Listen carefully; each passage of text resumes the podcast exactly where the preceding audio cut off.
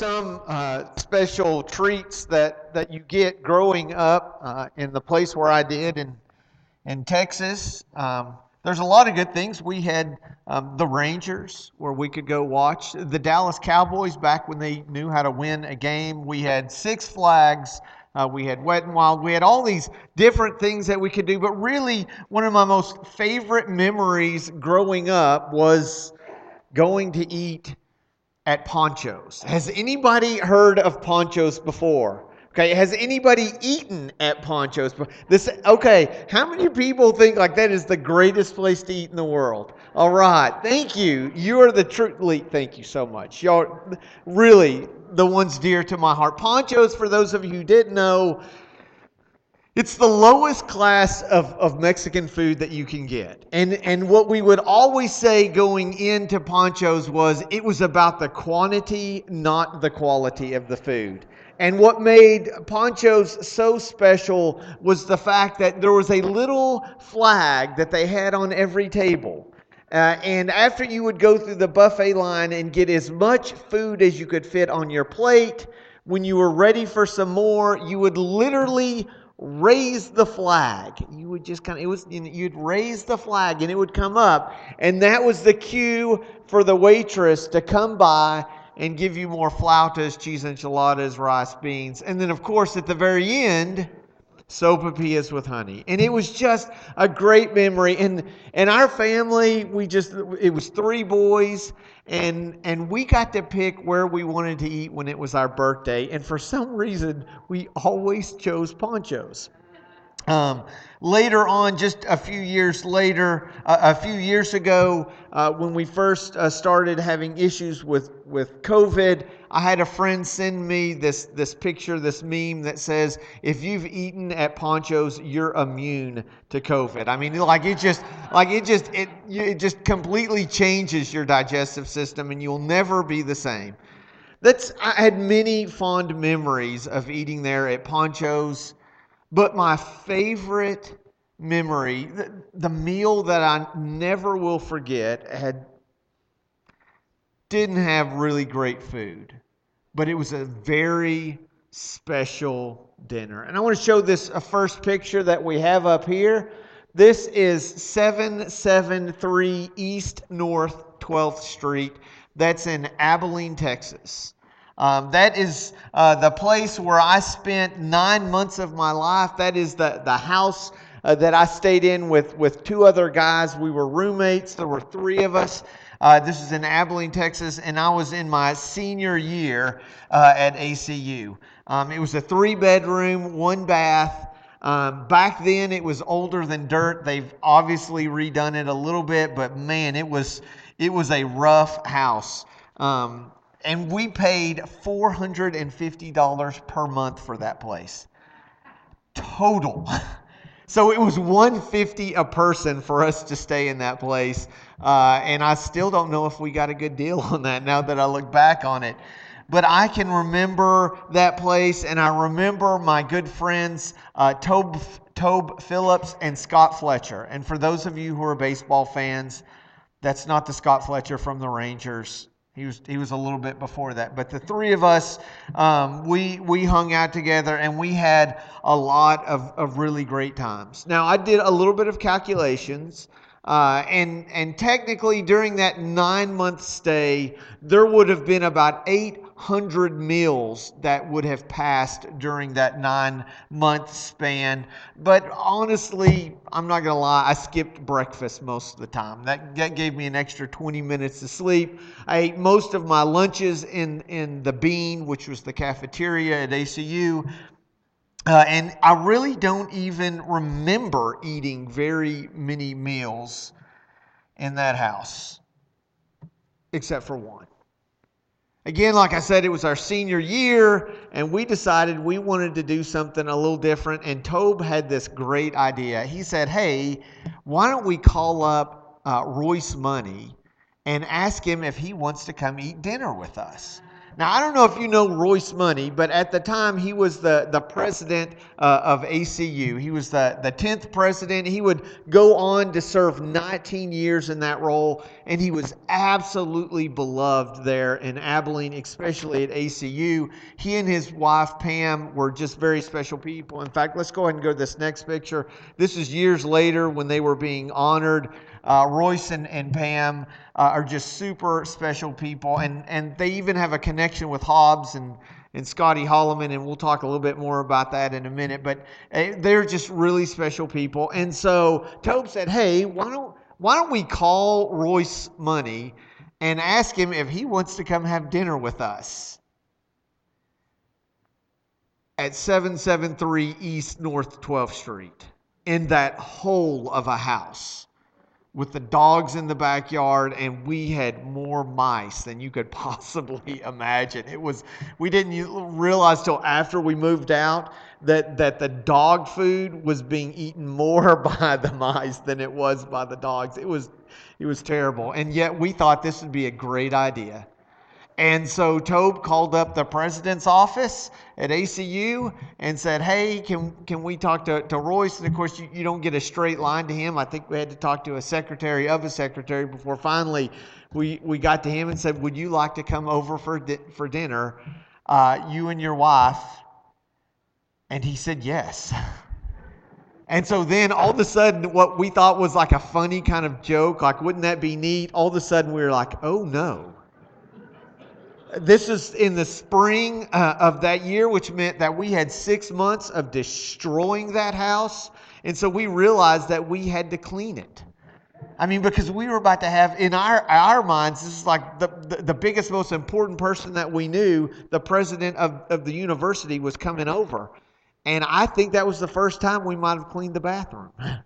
And we were just, we, we were shocked to think that that they were going to be in our house. So we started cleaning everything up the best that we could, and we pulled all of our money together and we splurged uh, and got one of those big frozen lasagnas. I mean, what else do you make? I mean, we didn't have anything else to offer to them, so we we got the really big lasagna. Uh, and made sure we cooked it right. We got the bag of salad and we put it in a bowl. We didn't serve it, eat it out of the bag like we normally would have. Uh, we tried to get some some uh, dressing uh, that wasn't expired, and it was and the French bread with the garlic, and we were just so excited. Uh, and ended up, we have this the tiny tiny dining room. I, I can't remember. I think we borrowed another table from from a friend's house and put them together because it ended being up to three of us and our our three significant others. Jennifer was my plus one, uh, along with uh, Royce and Pam Money. And so we had eight people crammed into this, this tiny little dining room eating frozen lasagna um, that we, of course, had reheated, um, or I guess you'd say heated for the first time. And it was just a really special experience. Uh, the whole dinner ended up lasting several hours. Royce and, and Pam uh, showed up, and Pam brought a, this big casserole dish of dessert. And honestly, I can't remember what the dessert was, but I do remember this. It was so much dessert that we couldn't eat it all in one sitting. And so she just said, keep the dessert in the casserole dish, and when you get done, you can just drop it off at you know Royce's office which I got to do that, which was really cool because you know I'm I'm walking you know into the president's office. Oh, I just need to return Pam's uh, dish to her. You know, she's we're on a first name basis, and we talked about some of the just most down to earth crazy things. We we talked about Royce growing up on a farm. And I, I, I, grew up in the city, as did my roommates, and so we didn't know a whole lot about that. He talked about uh, some some different things. We even somehow got on the subject of how you give um, uh, large animals uh, like medicine, like Advil or aspirin or whatever, and he described this kind of a kind of slingshot device that you would put into the mouth. And I just remember, I'm like, I'm sitting here with Royce Money, and we're talking about giving a big horse pill to this animal. And it was just the most surreal experience. And, and, and that was a really long time ago. In fact, I, I had to do the math. That was a quarter of a century ago, 25 years ago. Over that time, I have had thousands and thousands of meals. But if you ask me what was the most memorable meal that I ever had, it was sitting in this shanty of a house that we tried our best to clean up, eating lasagna with the president of ACU. And he was the most down to earth, fun, interesting guy. He and Pam were special. In fact, even after that experience, there have been times that that I visited with him and I said, You probably don't remember this, but we had you over at our house. And he said, I will never forget that. He's like, It is not very often that you get invited to come over uh, and eat, eat dinner with some students. It was so very special to us. Now, I will go ahead and make this connection because it will come up in class if I don't just go ahead and put it out on the table. Uh, several years ago, there was uh, a thing called ElderLink, and it's when um, uh, some churches put on uh, a sort of uh, convention in which they allow elders to come in and they talk about different things. And it just so happens that Royce Money was speaking at one of those uh, classes.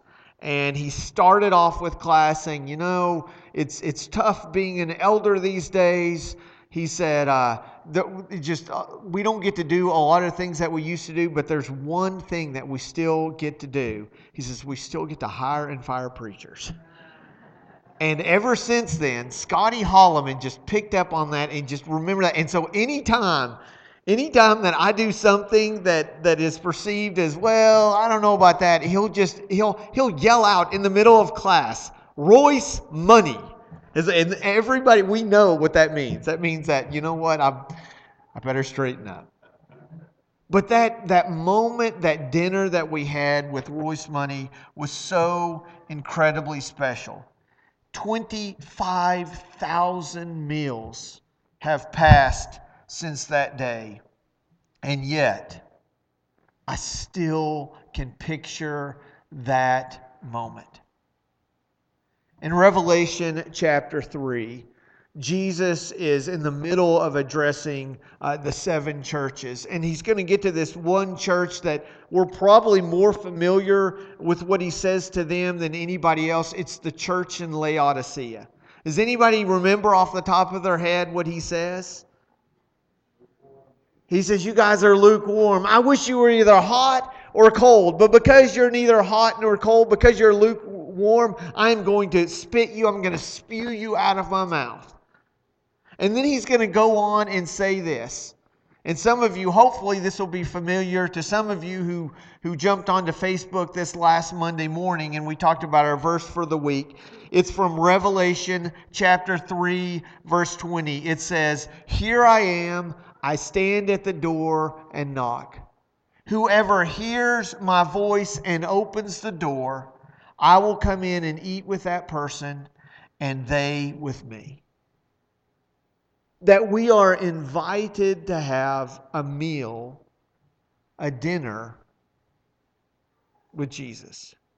Now, I want to go back for just a moment to that, that scene 25 years ago when, when we had the idea and we had the nerve and we had the follow through to call Royce and say, hey, would you like to come over for dinner with us? And he and his wife Pam, they drove over. They're standing at the front door. She's holding the dessert with her. He's knocking on the door, and all of a sudden, that's when it really hits. The six of us were scurrying around. The women had to help us out because we did not know what to do with setting the table. So we get everything ready, and the door is knocking. Royce is at the door. And we go, oh man, he's finally here. And I turn and I look at Tobe and I say, Tobe, would, would you get the door? And he goes, Oh man, I am too nervous. I just, I, I cannot go. Scott, will you get the door? Uh uh-uh. uh No way. And we stood there and just.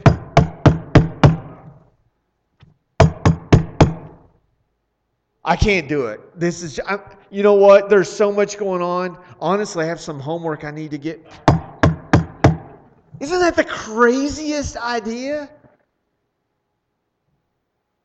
For the church in Laodicea, they had invited Jesus into their lives, but, but when he showed up, they weren't really ready. Maybe they were busy, maybe they were distracted. They were just caught in this lukewarm. And I'm not trying to be judgmental, I'm trying to be confessional. Because maybe this says as much about me as it does about you all, but isn't it hard to invite Jesus to dine with you every week? I mean, it's it's really pretty difficult. I'm not going to lie. And yet, Jesus speaks to the church and he says, Look, I'm, I'm at the door, I'm knocking. If you hear my voice and you open up the door, I will come in.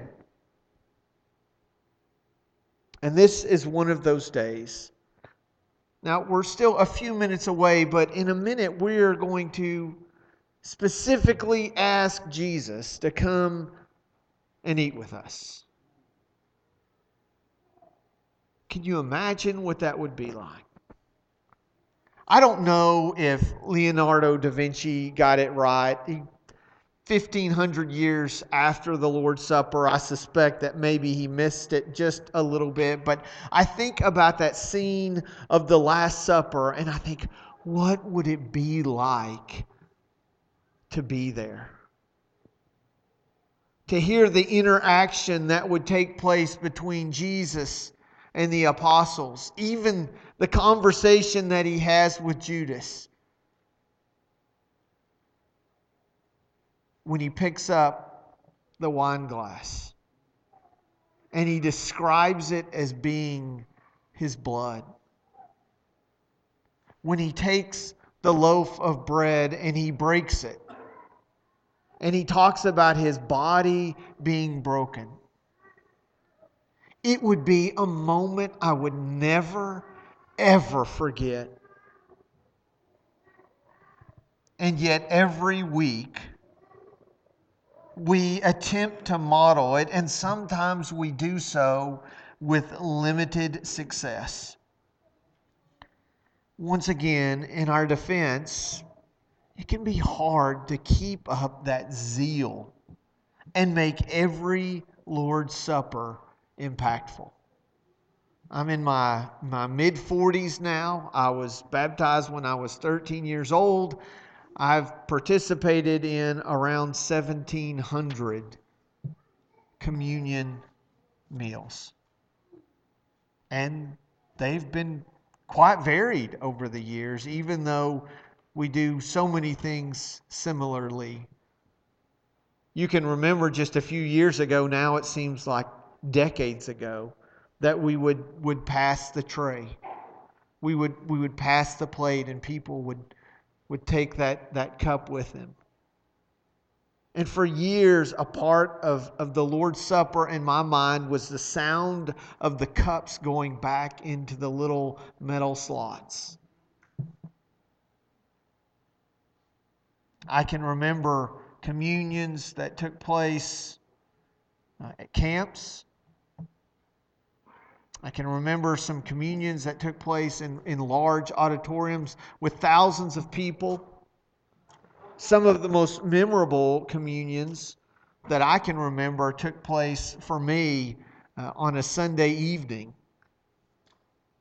when we would go to the University Church in Abilene and their setup was so very different. Rather than passing trays, they had all the, the tables with the sacraments lined on the outside uh, walls of the, the auditorium. And they would just begin singing, and they would have about 15 minutes of singing. And they said, Whenever you feel ready, whenever your heart is right, then you can go there as an individual or you can go there with somebody else and you can commune and allow that to be a special moment. And those, those were times that I remember and I hold dear to me. But what about this morning? What happens when in a few minutes, you're going to take that little plastic cup and you tear off the bottom and take the sacrament of the bread. And then again, after a prayer, you'll take the juice. How do we make it special?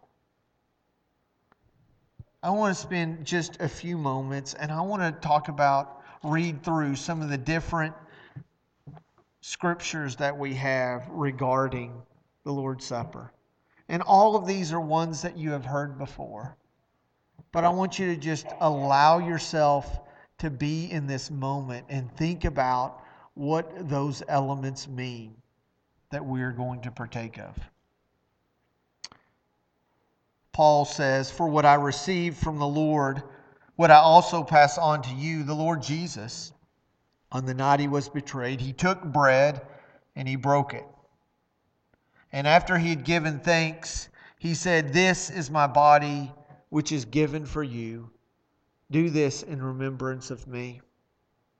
In the same way, after supper, he took the cup, saying, This cup is the new covenant in my blood. Do this whenever you drink it in remembrance of me. For whenever you eat this bread and drink this cup, you proclaim the Lord's death until he comes. Now, this is something that was modeled by the first century church that Paul had called them to do, but it actually goes back to what takes place in Matthew chapter 26. It says, While they were eating, Jesus took bread, he gave thanks, and broke it. He gave it to his disciples and said, Take and eat. This is my body. And then he took the cup, gave thanks over it, and offered it to them, saying, Drink from it, all of you. This is my blood of the covenant, which is poured out for you and many for the forgiveness of sins. I tell you the truth, I will not drink of this fruit of the vine from now on until that day when I drink it anew with you in my Father's kingdom. This is something that they had heard throughout Jesus' ministry. And honestly, the first time that they heard it, it was somewhat of a shock. In fact, it probably should be a little shocking to you as well. Imagine hearing for the first time someone talking about the fruit of the vine, the wine, the, grape juice, and saying, this, this is blood. And this bread that you take, this is my body that you eat. It was quite disturbing to the crowd of people who had just eaten because Jesus had provided a miracle. But Jesus says this I tell you the truth. Unless you eat the flesh of the Son of Man and drink his blood, you have no life in you. Just stop for a second and hear those words. He's a rabbi. He's wise. He's a miracle worker. He possibly is the Son of God. But none of that seems to make sense when he says, You have to eat my flesh and drink my blood. It was confusing. They didn't understand it. He says, Whoever eats my flesh and drinks my blood has eternal life, and I will raise him up at the last day. For my flesh is real food, and my blood is real drink. Whoever eats my flesh and drinks my blood remains in me, and I in him. Guys, doesn't that sound a little crazy? Several years ago, I was, I was looking through um, an, an article talking about mistakes that churches make that push people away. And they talked about everything from, from the lighting that you have to making people stand up when they're visitors. And then they got on this when they said, hey, listen, we've got to stop talking about this idea of eating flesh and drinking blood. It freaks people out. They don't like it. They're going to run away. Stop talking about it.